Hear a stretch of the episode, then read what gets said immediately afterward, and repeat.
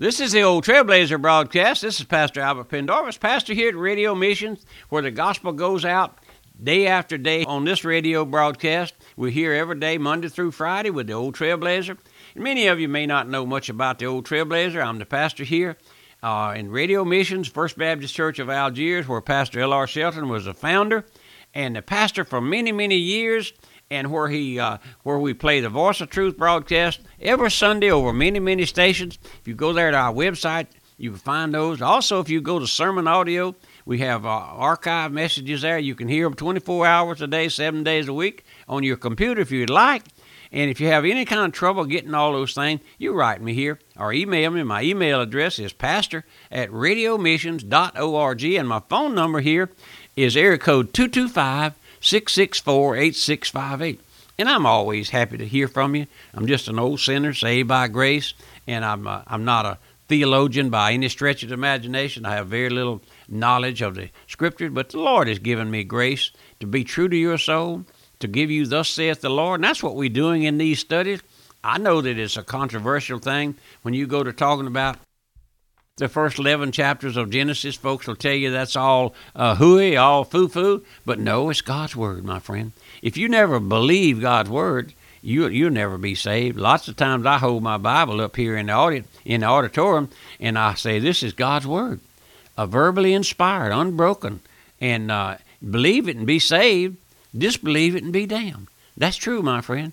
And, and, and folks get angry with me because I'm dogmatic, but the Bible says, that man is a sinner, and he says uh, there's none righteous, no, not one. That's dogmatic, isn't it? You can't explain that away, my friend. But we're looking at a study here now, have been for a couple of weeks, on the home, our homes. We, we're looking now at the first home.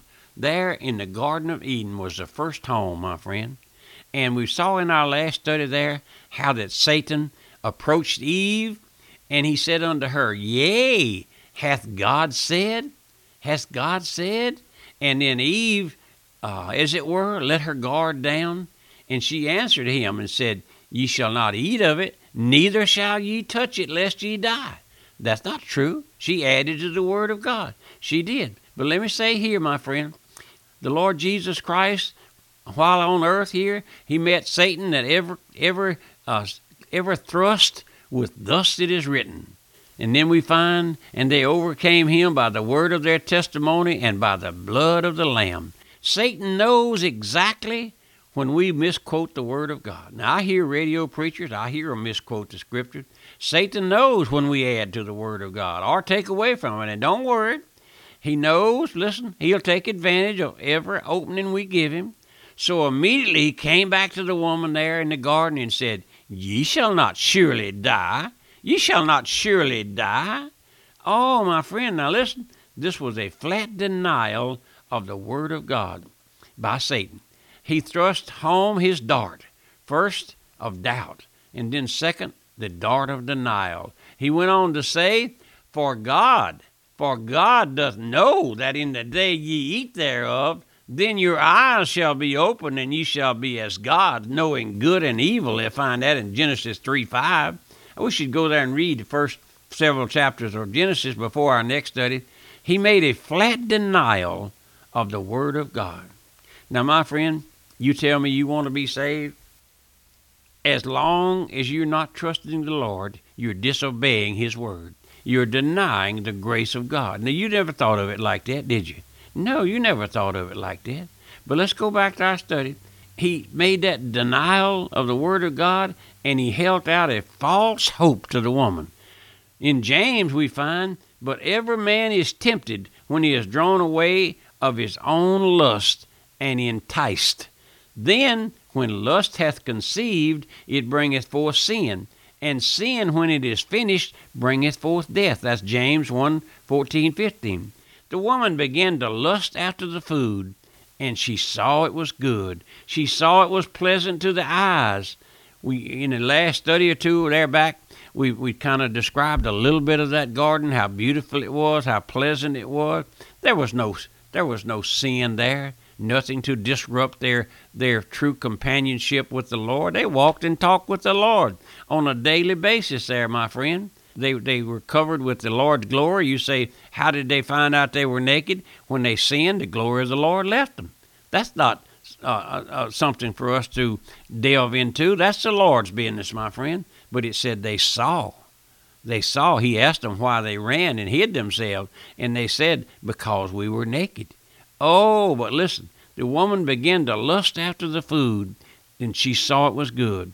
She saw it was pleasant to the eyes. Can you imagine how beautiful that garden was?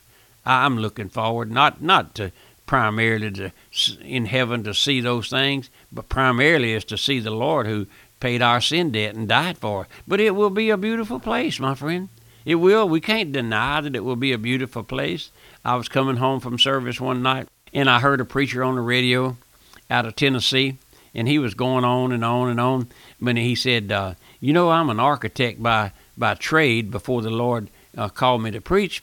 And he said, "I've uh, I've come up with the idea that I'm going to ask the Lord not to build my mansion till I get to heaven. I want to design it." I want, and he went on to tell what he would like to have in his front yard and his backyard and out on the prairie and all. My friend, it made me sick. It made me sick to think that he would put his will up against the will of the Lord because the Lord says he's gone away to prepare a place for us, a mansion. And, and you've ever read the description of the New Jerusalem, my friend? Oh, I forget now the exact 1,500 cubics high, 1,500 cubic square. All of it. It's going to be a beautiful place. It's going to be the streets are made, uh, overlaid with gold. All of those things. That's not important. Those things are not important. What's important, Trailblazer? Important is to see the Lord, to see the scars in His hand. I want to hold His hand and look to see if I can see my name there. See my name in the palm of His hand. I had this man call me, and he said, he said, there's no such a thing as eternal security. He said, uh, he, he foo-fooed all of that stuff. And I wrote him back. And I said, you know, the scripture says our names are engraved in the palm of the Lord's hand. You think he would erase my name out? You think he would erase your name out? My, my sinner friend, awakened sinner, that ought, to, that ought to entice you, encourage you to come on and trust the Lord. If he was so gracious to write your name of your, your name in the palm of his hand, you say, how could he? You don't have to understand everything, my friend. No, you don't have to understand that. Do you understand a computer that you can that that the old trailblazers speaking now, and they can hear it in Northern Ireland, or hear it in in uh, in um, Winnipeg, Canada, or hear it in Beijing, China, right now as I'm speaking? I don't understand that, but I believe it because folks write me and tell me they heard me there. And then I told you the other day, sometimes a little sarcasm don't hurt, does it? I, I, that's right. I, I use it a little bit. But I told this fellow, I said, you don't have to understand everything. I said, can you understand how the black cow can eat green grass, give white milk, make yellow butter? I know you can't understand that. I can't understand it either. But I've done it my, many a time back there on the farm, milking old black cow and carry the milk into mama. She'd she would strain it in a in a in a thing and let the cream rise on it, and then we'd churn it and make butter out of it. It's a black cow and white milk and yellow butter. And all all of them been eating green grass out there in the pasture. But my friend, we don't have to understand. We have to accept accept that Christ died for it. Have you ever have you ever come to the place where you believed?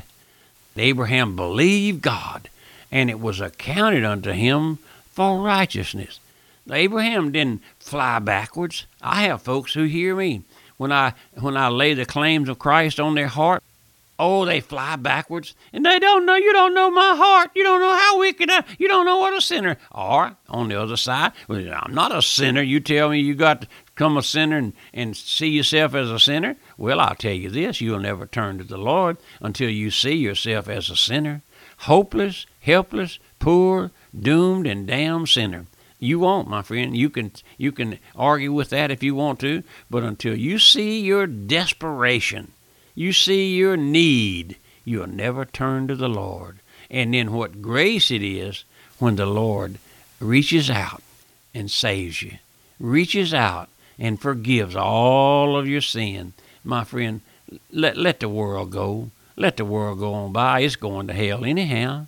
You say, Pastor, the world's going to hell? Yes, ma'am. And yes, sir, going to hell like a on a toboggan slide, old Pastor Shelton used to say. I don't know what a toboggan slide is, but I believe it comes down the hill fast because that's where we're going.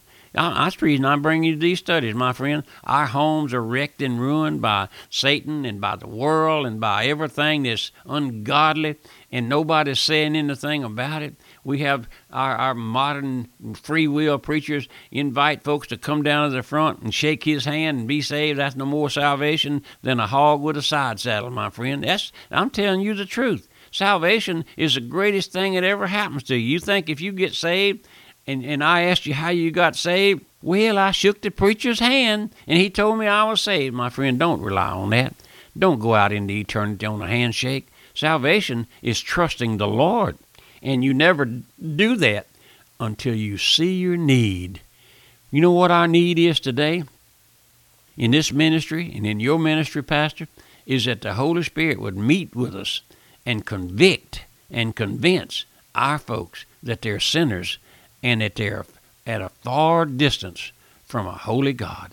Oh, my friend, may the Holy Spirit deal with our hearts. You folks who call yourself a part of the radio missions, may the Lord deal with your hearts, even this morning, even tonight, wherever you are, and uh, awaken you, open your heart. I know it's a strange thing. I know because we have gotten so far away from the truth the truth of God's Word. And that's the reason I often ask you to go back and read the lives and times of the old Puritan preachers back there in the 17, 1800s, where they taught the gospel, they preached the gospel that Christ died for sinners and that man is a sinner by nature and by choice and by practice but he doesn't know it. He's blinded. Satan. Now we're looking at Satan, how he blinded Eve's eyes here to the fact that she shouldn't eat of the tree of life, knowledge of life.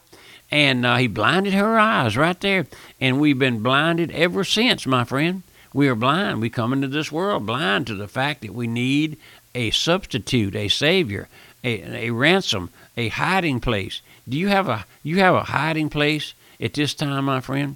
Can you look up at night into the starry skies and say, Thank you, Lord, for saving an old sinner like me? Have you ever seen yourself as a sinner? You admit, have you ever admitted that you're a sinner? I'm not talking about drinking and gambling and fornicating and whoremongering. I'm not talking about that. That's that's that's probably the least sin that you could be worried about. It's that old depraved nature, my friend, where you hate God. You say, I don't hate God, Pastor. I, yes, you do. Yes, you do. You don't want your wheel broken. You don't want your wheel stepped on. You want to do as you please.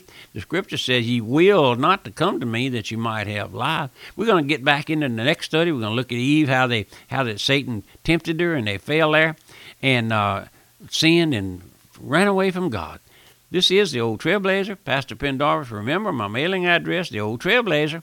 Post Office Box 1810, Walker, Louisiana 70785, and my website, radiomissions.org. Goodbye and God bless you.